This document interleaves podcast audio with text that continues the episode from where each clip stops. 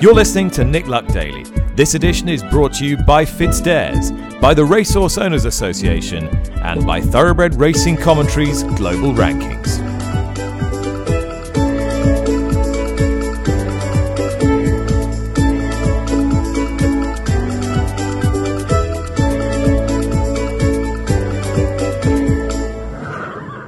Good morning, welcome to the show. It's Friday, the 22nd of October. Dull start here in TW11, threatening to brighten up as we speak, and lots to look forward to today. We'll be looking ahead to the world's most important horse race this weekend. That's the Cox Plate in Australia. J.A. McGrath with a special preview of that. As we expected on yesterday's programme, Gold Trip has indeed been withdrawn on veterinary advice. James Willoughby will be along to discuss the potential implications of that race and indeed to reflect on QIPCO British Champions Day. What has that done to the thoroughbred racing commentary global rankings top 10? Quite a lot is the answer. You'll find out just how much a little bit later on in the programme. We'll be looking ahead to the Vertem Futurity, the big Group 1 in the UK, in the company of Roger Varian, who trains one of the leading fancies for the race Bayside Boy. Varian also has news of his Breeders' Cup filly and mare turf hopeful, Teona. He seems very confident of a big run from her, as well he might be. And on a point of the Breeders' Cup, Charlie Appleby told me last night he'd be running six horses, hopefully, in that event, news of which to follow. One horse who won't be going to Del Mar is Mishriff. Very sadly, his season is over, John Gosden announced last night, and he also suggested he may stay in training next year as a five year old. It was, all in all, quite a challenging day for John and Thady Gosden for reasons that my guest broadcaster Rishi Persad can explain now. Rishi, what's been happening? Yeah, John Gosden had a filly called Franconia who ran an listed race at Newbury uh, last year.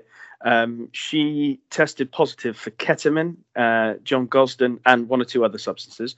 Uh, but primarily, the ketamine was the uh, interesting aspect of it because John Gosden uh, was fined £500 by the BHA panel. Um, and they added that um, he had taken precautions to avoid such an eventuality, but could conceivably have done more. Uh, you and I have spoken about uh, some of the precedent uh, in cases of this type. Uh, the entry point uh, for a fine is £1,000. Jeremy Noseda, in a similar case, was fined £1,500. Philip Hobbs, in a similar event, similar case, was given zero uh, fine. Uh, John Gosden uh, has described the the outcome of it all as obviously trying for him, but eventually, what what transpired was the fact that uh, a groom at John Gosden's came forward to take the blame uh, for for what has ultimately been um, an, a, a, rather embarrassing tale. Um, John Gosden described the groom uh, who was responsible for the ketamine as a vulnerable person. Uh, and he came into John Gosden's employ as a man in a bit of a muddle.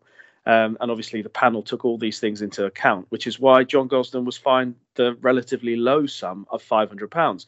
Um, but considering that uh, John Gosden has worked out what's happened, the groom came forward, accepted the blame for what had happened. Um, it's still surprising that was actually fined five hundred pounds when in other cases, so the, the Philip Hobbs case, he he was fined zero. And the panel did add later on in their conclusion that. Um, while John Gosden, and I reiterate what I said earlier, that he used most reasonable precautions, we do not feel that he's proved that he used all reasonable precautions. And they plan to spell that out uh, in the coming days, they say, um, when some additional precautions we consider ought to have been taken. So I look forward to hearing what those are because. Um, on the on the straight facts of the case, as we know and we have to accept, as what John Gosden has told us, what the panel have accepted, um, it's it's not really John Gosden's fault. And I wonder what more he could have done when it's down to one of his grooms um, being a little bit reckless with uh, taking ketamine. Yeah, there's there's quite an interesting backstory to this. You mentioned the Philip Hobbs case. That was back in 2017, and a horse tested positive for cetirizine, which is you'll you'll have taken it, I'll have taken it. It's um, mm. a hay fever medication or antihistamine medication. Yeah. And you know, there was none in the yard. It wouldn't be given for equine consumption. It was probably environmental com- contamination. But in that case, Philip Hobbs couldn't actually conclusively prove where it had come from. But the um, disciplinary panel went against the BHA's then existing policy of strict liability. They torpedoed that effectively and said mm-hmm. no fault, and then that had an impact on the controversial Hughie Morrison case subsequently. And so then the rules got changed, and eventually in 2020 the rules were put on the on the statute. And then we had this issue of whether you could establish the precise source, and if you could, and you'd taken all reasonable measures to avoid contamination, then you know, that liability was significantly significantly lessened. So mm. there, there is a bit of history here, but it doesn't strike me, Rishi, that that the sport is entirely comfortable with a with a consistent position on this. No, uh, the thing that I find hard to weigh up, Nick, is the fact that obviously there is a, a statutory law about this. Um, however, the, penalty is clearly open to discretion, as we've seen by the fact that John Gosden's got five hundred pounds. You know, how did you come to that decision that that was the amount uh, that should be uh, prescribed as a as a punishment in this particular case? And discretion allows variation of thought, and that's that's the difficulty in trying to work this out.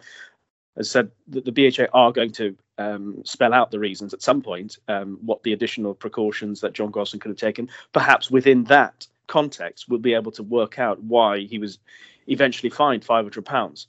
But it's well, it's a hard one to weigh up from what we've read so far.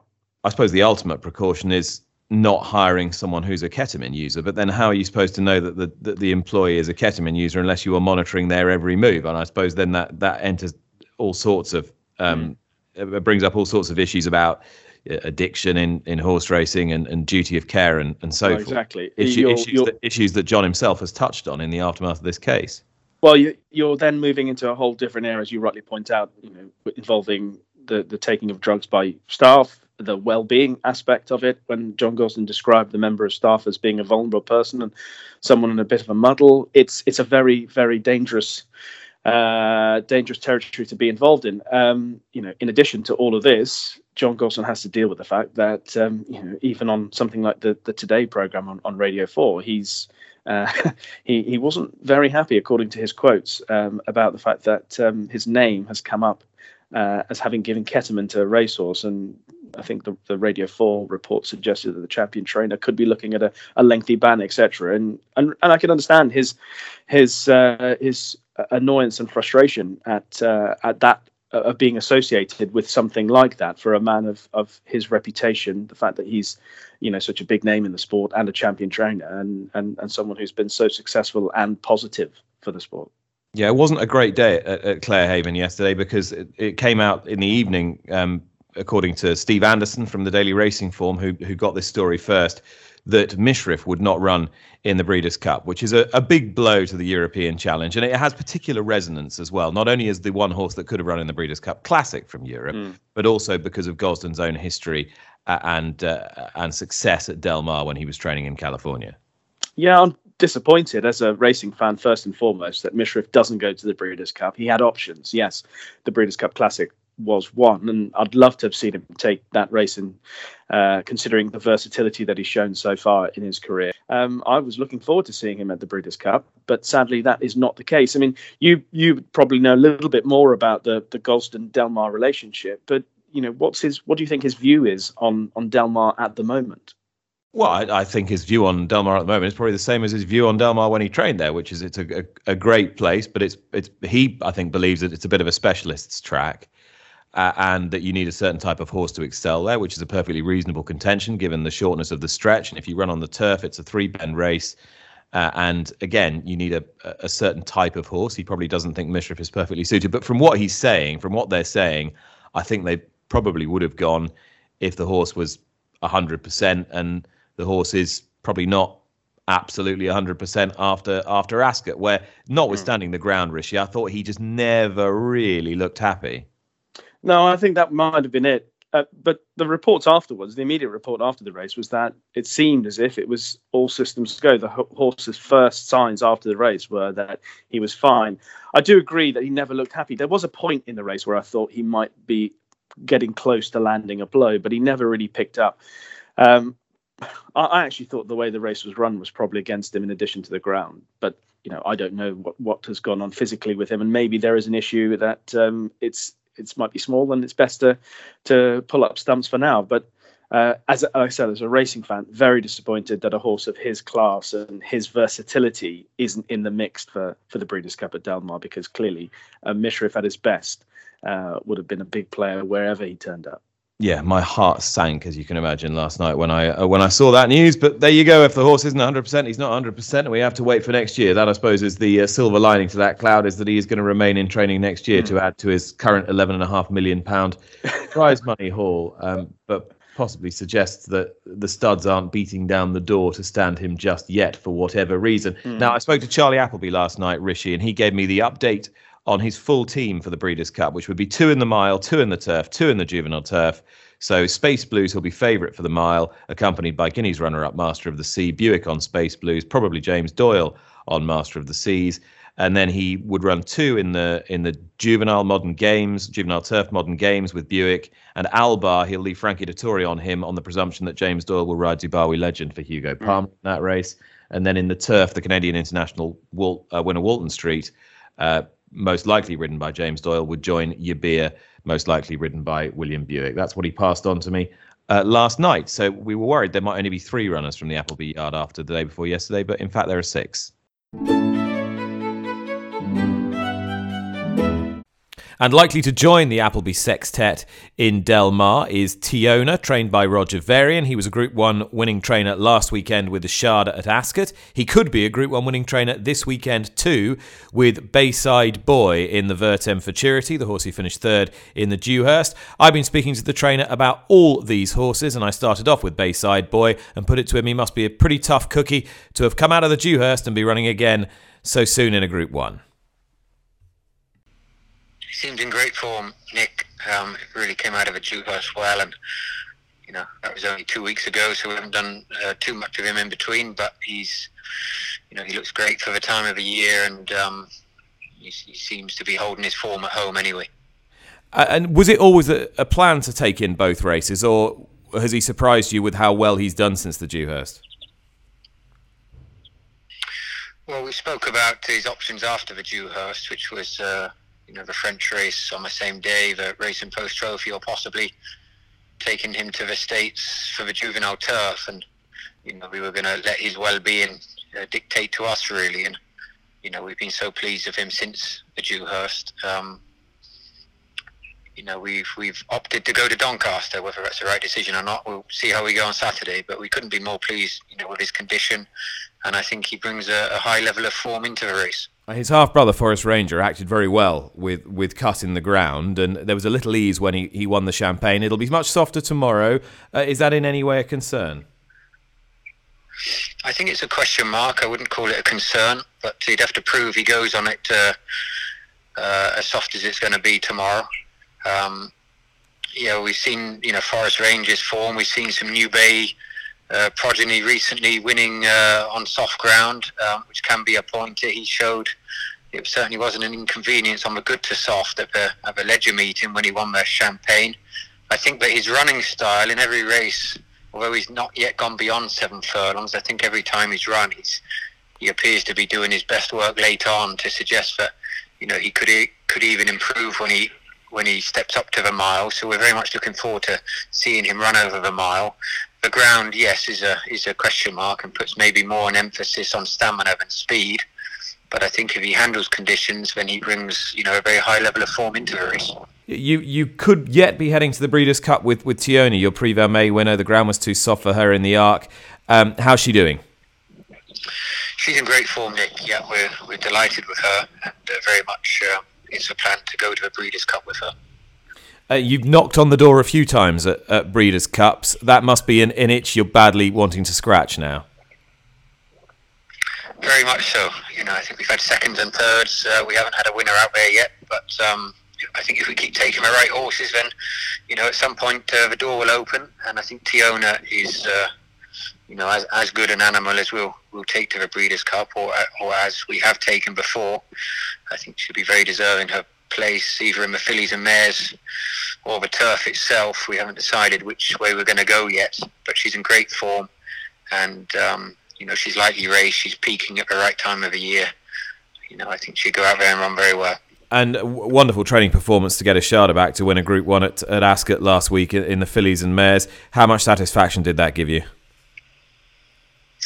Yeah, I mean, enormous, uh, really, Nick. It was, um, you know, it's one of those days, you know, when you can have a winner on Champions Day. It's it's one of the highlights of the year.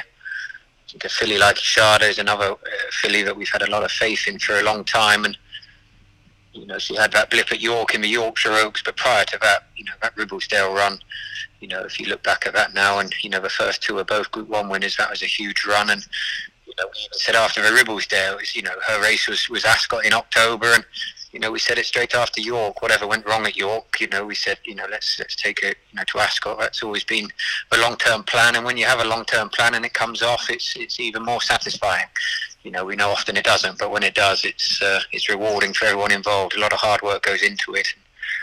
To see that performance on Champions Day was um, was a thrill for us all. You know. Is there anything much for her left this year, or is she just going to come back next? Well, I think all those things have to be decided. I think there's nothing really for her now this year. So, you know, a decision will be made at some point whether she's uh, in training as a four year old or not.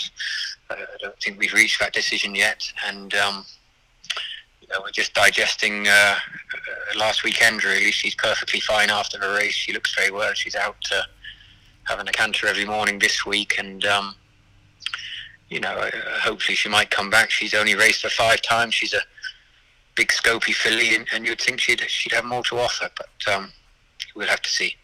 Uh, training Roger Varian there, Rishi, and, and quite understandably, he's got high hopes of Teona and and Bayside Boy tomorrow. Yeah, it'd be uh, an extraordinary run of races for Bayside Boy to win the Champagne, run in the Dewhurst, and head to the Vertem Futurity. Uh, he's clearly very tough, very talented, and he was staying on nicely at the end of the uh, the Dewhurst. He's a he's a very classy horse. Uh, clearly, I like Bayside Boy a lot. I'm not sure I can see him winning. I think if Luxembourg uh, is in any way, I think even the, the the, the turn of foot and the quality that he showed on his previous win might be good enough to to win. I, but I think there's more to come. He looked. Uh, you you tell me your thoughts, Lucky, but I thought he looked disorganised still uh, when he won at the Curragh, the um, the, the Beresford. He he just still looked a little bit awkward. And then, despite that, he quickened up really impressively. And yes, it obviously uh, not that strong a field, and he'll have much tougher opposition uh, on Saturday at Doncaster. But I just wondered when this horse does get himself organised, what he might be capable of, because I think that he's doing it now just on raw talent.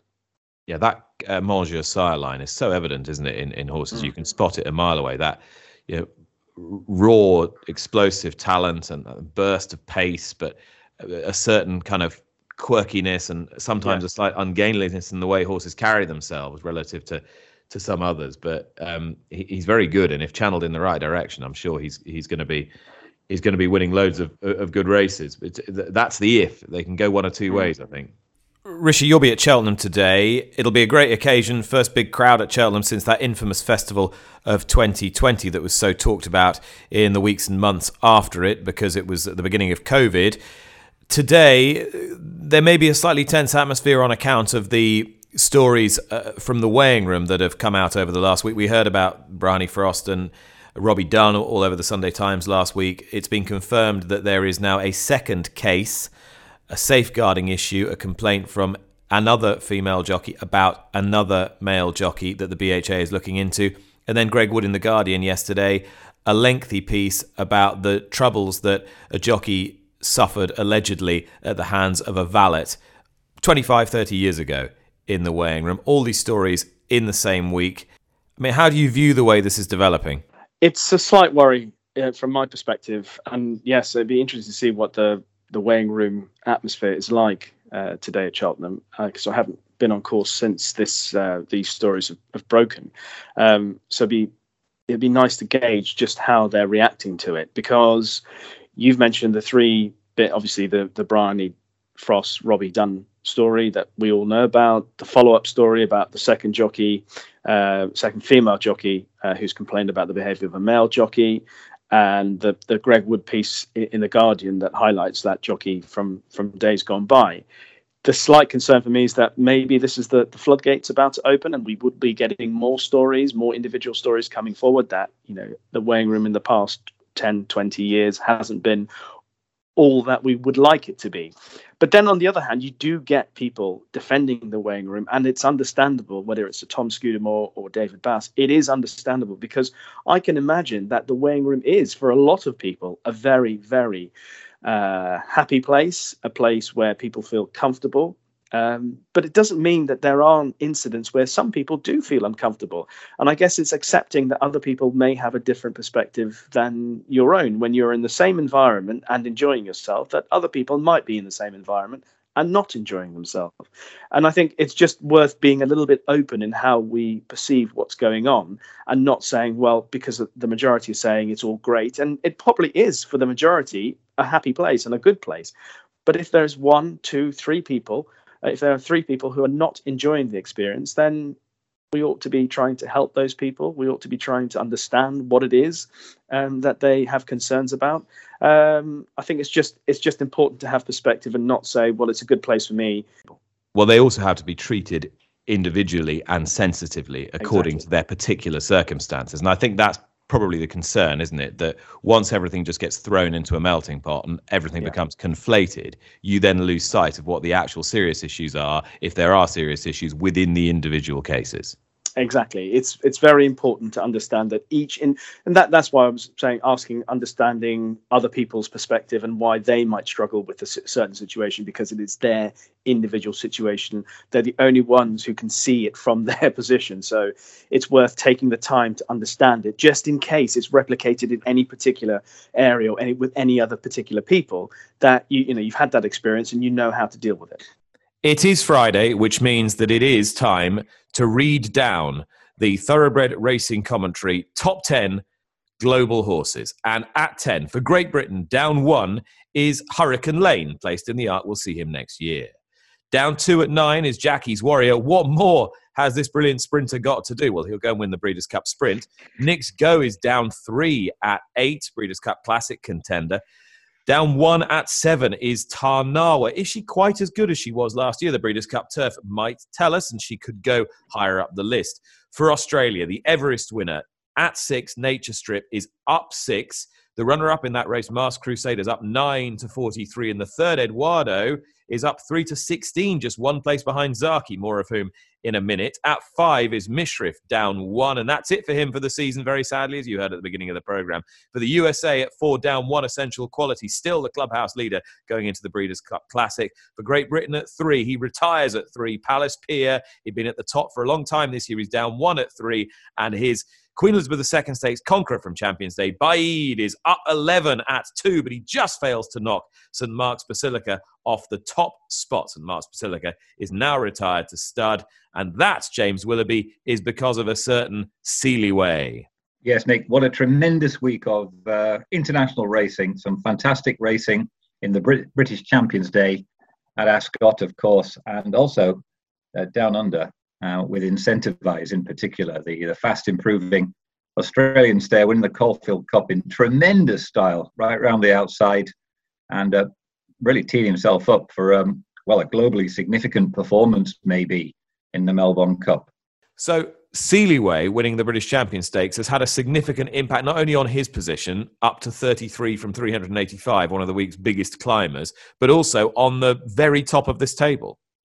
That's right. It's more significant for what it actually implies about other horses in this list. Most notably, of course, I think St Mark's uh, Basilica. Now, St Mark's Basilica is a horse that we've seen get form boost after form boost, and I've said many times on this podcast that that's what I look for as an international assessor of horses. I call it the Frankel effect. It's this idea that, like horses, when they're not around, the horses they beat represent them in other races and give their form a boost, and that's what we've seen Sealiway, of course, uh, boosting St Mark's Basilica, um, and also, of course, from his fifth in the Arc, giving the Arc a bit of an up- uplift as well. So his winning the champion stake significant for the Prix Jockey Club form and the Arc form. Uh, if Sealiway had not won the British Champion Stakes, would Baaeed have gone to the top of the list and not been just short at two? Uh, very good question. No, he, he wouldn't. It would have been very close, though. It would have been much closer than it is. And uh, it would potentially, of course, have meant that, that if the horses that St Mark's Basilica and Baaeed had beaten have subsequently come out and done different things towards the end of the season, it could have resulted in a change to those two horses' rankings as their form kind of worked out. And this is the thing that computers do exceptionally well. I keep talking about this on the pod, which is computers excel over humans because of a process called back handicapping, which humans don't do very well. And back handicapping is revising tens of millions of previous ratings and form relationships in the light of what's just happened. And that is very significant. People think that a race is cast in stone once it's occurred. But we really need to see how those horses fit into the hierarchy themselves later on, and we gain more information on them. And you've made the point a few times that perhaps some of the corrections that the TRC global rankings have made have been the result of those horses being too highly rated in the first place. Hurricane Lane is a good example. And of course, from the champion stakes, we should mention Adayar, who really now is, is, is down to 24 from number 10 after taking two pastings, one in the Arc and now in the champion stakes. Look at his career in the round, Nick, and you're left with a bit of a conundrum. He got beaten and looked nothing special in the Lingfield Derby trial. He looked a bit slow in the Sandown Classic trial. And then, of course, the Derby and the King George, in which he looked like a, a top notch horse. And he leaves us with a bit of a conundrum and an even bigger one, Nick, posed by Snowfall, who surrendered tamely in the British Champions filly and mare there. And she's now down to number 38 overall, and a very difficult horse to know properly because her two year old form was really kind of average by group race standards, not average by all horses' standards. And then we saw her come out and improve at York, looked like an absolute million dollars in the three Oaks that she won. But this was a, a poor effort, really. And um, now back to back moderate performances from her. So Snowfall and Adayar similar types, very hard horses to assess. And that's why you have to look at the, the, the, the record of a horse in the round. You can't just define a horse by its best performance, as some handicappers seem intent on doing.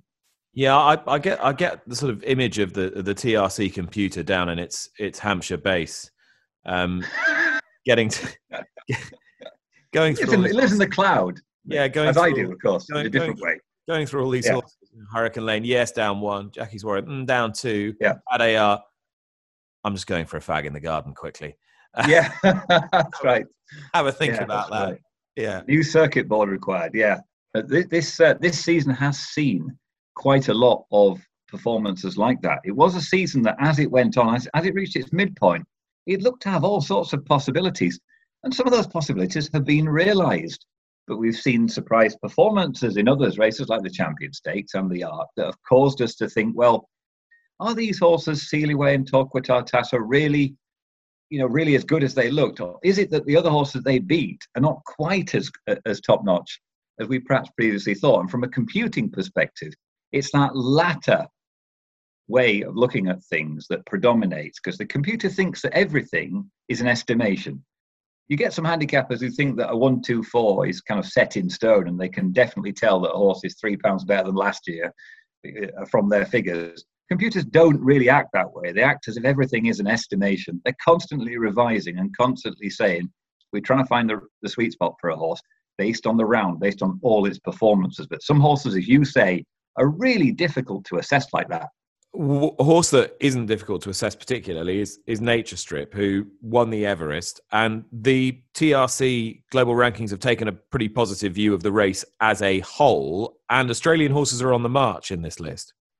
Yeah, that's fair to say. I think the, the vibrancy, the positivity, the enthusiasm that's long been a feature of Australian racing is now being attended by perhaps a rising quality, in my opinion, as more investment has poured into the sport. They've bought horses more frequently from the better bloodlines up here as well. They've developing some very obviously had great bloodlines down there for, for decades as well. And it's all producing, I think, an, an overall rise in some of the quality of the performances we're seeing on a daily basis.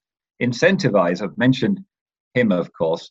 And Nature Strip, I mean, there are many in this list that you, you think are a lot better than him. He tends to cling on under pressure, and you often think to yourself, well, the second could have won if his run had started sooner or whatever.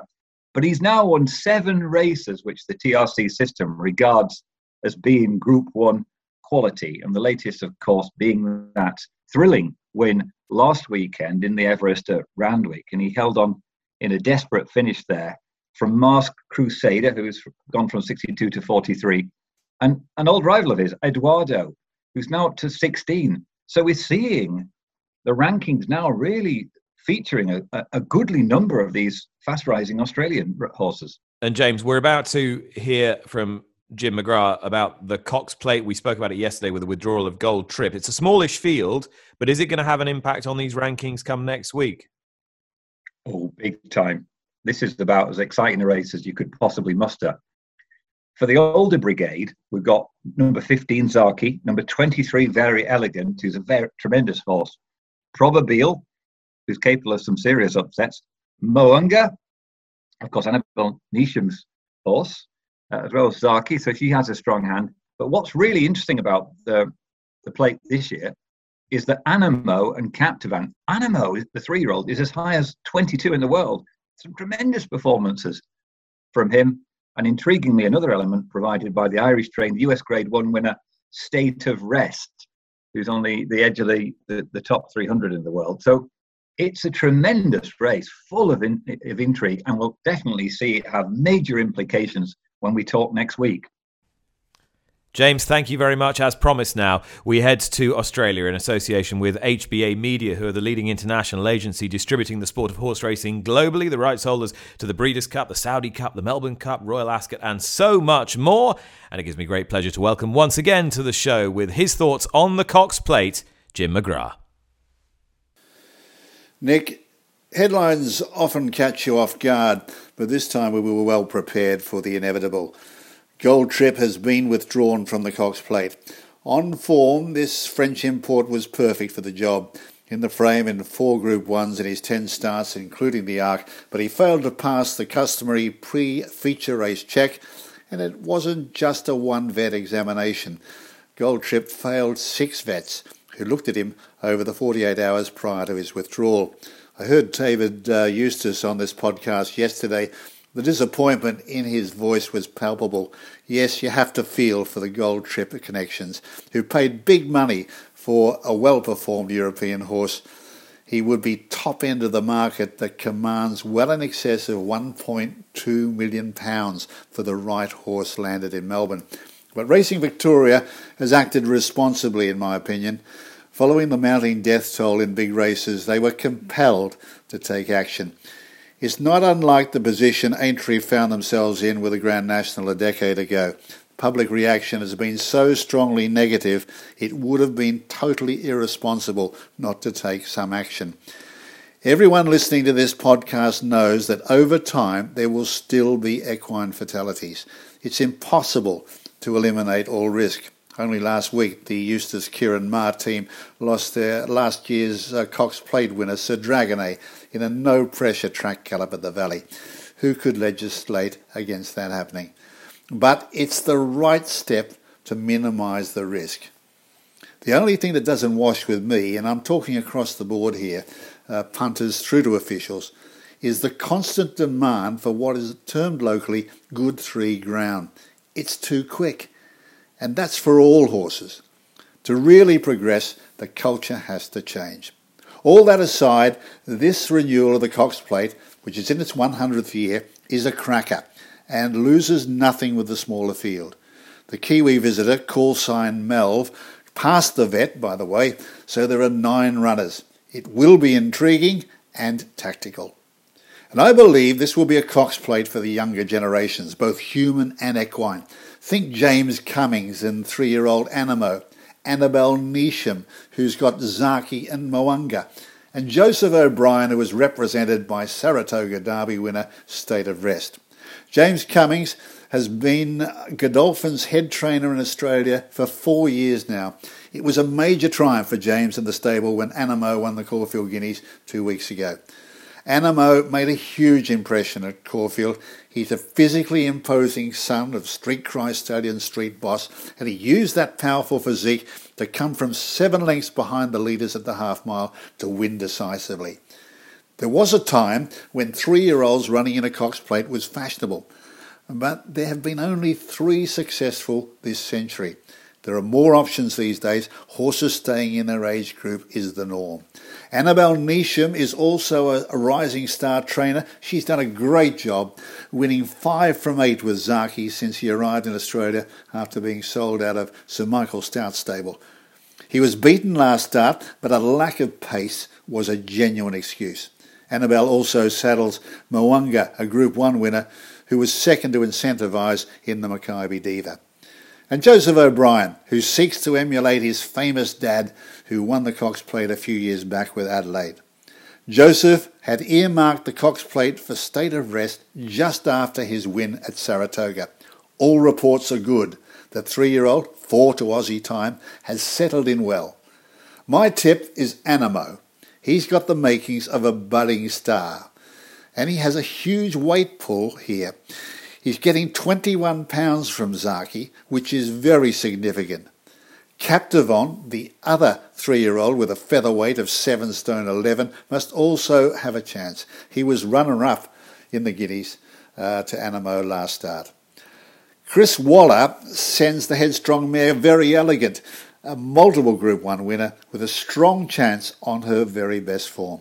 As I said, it's a cracker in prospect. Let's hope Craig Williams can do a vow and declare on Anamoe and get him over from a wide draw, nine of nine. If he does, I believe we will be toasting a new star, one who in time could be a worthy rival to Incentivise. Well, thanks to Jim and James and all my guests this week. Rishi is still with me, and Rishi has a tip for you for the weekend. It is in the 315 today at uh, Doncaster. I like Postileo of Roger Varian. We know that stable are, are, ticking along nicely. And this horse ran a couple of good races earlier in the year, one on the all weather, and then he was second at uh, Chester in the, the Chester Plate. Um, he hasn't been seen since Royal Ascot, and I think that there's definitely more to come. He's he's beautifully bred, and um, he's got favourite moon of, of William Haggas's to beat, but I think he might do that. All right, Rishi, thanks so much. Thank you very much for listening. Don't forget, Charlotte will be back at nine o'clock this evening with the Saturday edition building up to all the racing tomorrow and some of the best of the interviews from this week's podcast. And I will be back with you on Monday. That was Friday, the 22nd of October. Bye bye.